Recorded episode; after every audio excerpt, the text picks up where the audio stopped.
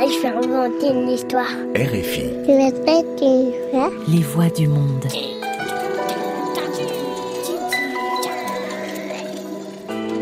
7 milliards de voisins, des contes à écouter. Bonjour, je m'appelle Héloïse Oria. Et moi, ce que je préfère, c'est raconter des histoires. Héry et les monstres. Un conte de François Paquement. Collection Contes des Quatre Vents aux éditions L'Armatan. À Madagascar, sur les hauts plateaux de la Grande Île, parmi les pâturages, derrière une forêt où l'on peut chasser et ramasser du bois à feu, un village est perché sur une colline et domine une grande étendue de rizières qui scintille au soleil levant. C'est le domaine de Héry. Il a 6 ans et cette année, il va à l'école à 3 km de chez lui dans la vallée. Mais Héry préfère se promener sur les diguettes des rizières. Il chasse les petits serpents avec son chien ou barbote dans l'eau du canal en menant boire les ébus de son père, qui est pasteur. Sa mère travaille à la rizière et sa grande sœur, Saondra, l'accompagne souvent, bien qu'elle aille encore à l'école.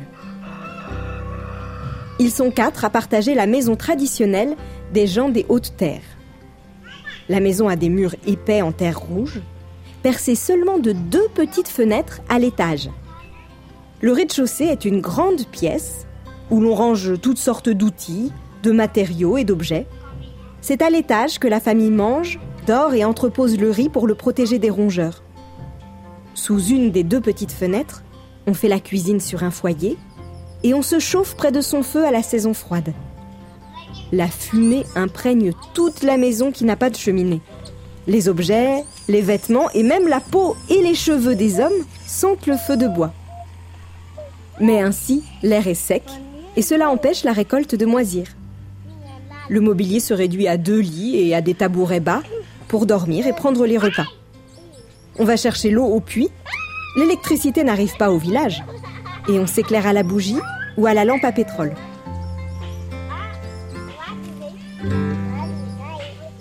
Quand il est seul, en dehors de la maison familiale, Eri a peur.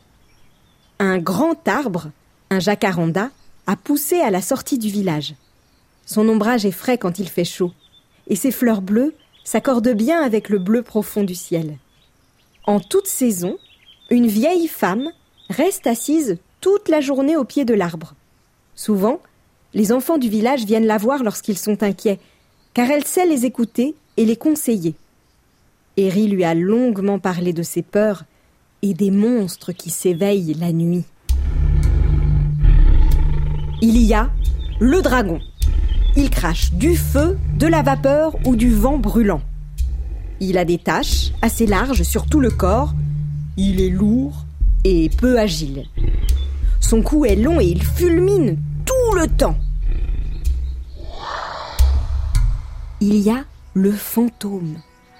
Eri ne peut pas dire à quoi il ressemble. C'est une ombre blanche, silencieuse, qui apparaît et se sauve aussi vite.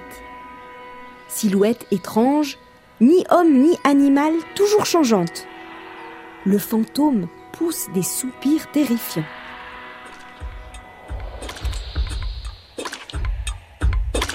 Il y a le crocodile. À Madagascar, il y en a beaucoup et seuls les chasseurs osent les approcher.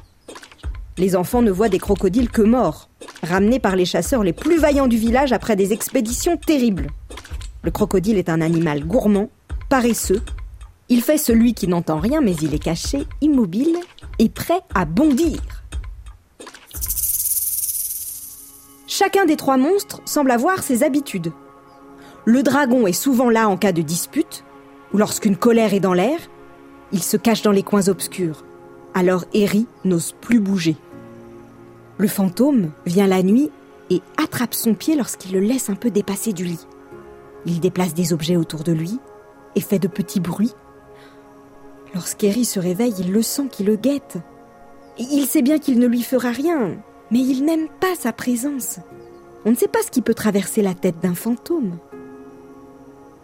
Le crocodile n'est pas loin lorsqu'Eri ne veut pas aller à l'école, lorsqu'il boude ou lorsqu'il se cache pour ne pas aller chercher le bois. La vieille femme écoute Eri. Elle connaît bien les monstres qui se cachent dans le noir. Tous les enfants en parlent en lui faisant jurer le secret. Lorsque ses visiteurs sont soucieux, les yeux de la vieille paraissent s'ouvrir davantage. Alors avec un bâton, elle dessine les monstres par terre, puis souffle avec les enfants doucement sur le sol, et la poussière s'envole, emmenant les monstres au loin. Alors seulement, les enfants goûtent la fraîcheur de l'ombre, et apaisés, ils jouent en chantonnant.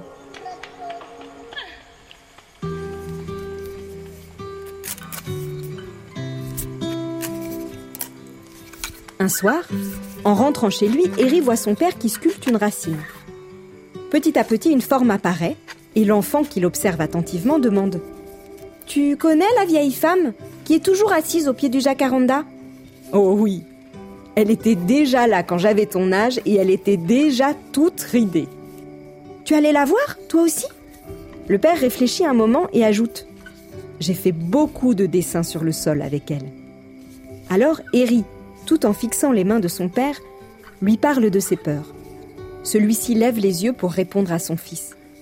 Tu sais, Eri, ces monstres, je crois que je les connais. En grandissant, je les ai apprivoisés. Ils sont devenus de plus en plus petits. Maintenant, je les aperçois parfois encore, mais ils ne sont plus bien méchants. Les tiens feront pareil. Tu les garderas au fond de toi.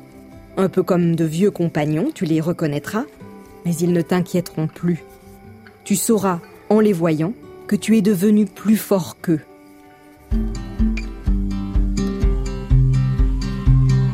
Maintenant, la sculpture est finie. Dans la main tendue vers lui, Eri découvre un petit dragon qui le fixe. Il le reconnaît dans la lumière du soleil couchant. C'est bien celui de ses nuits. Mais dans la main de son père, il est calme et apaisé.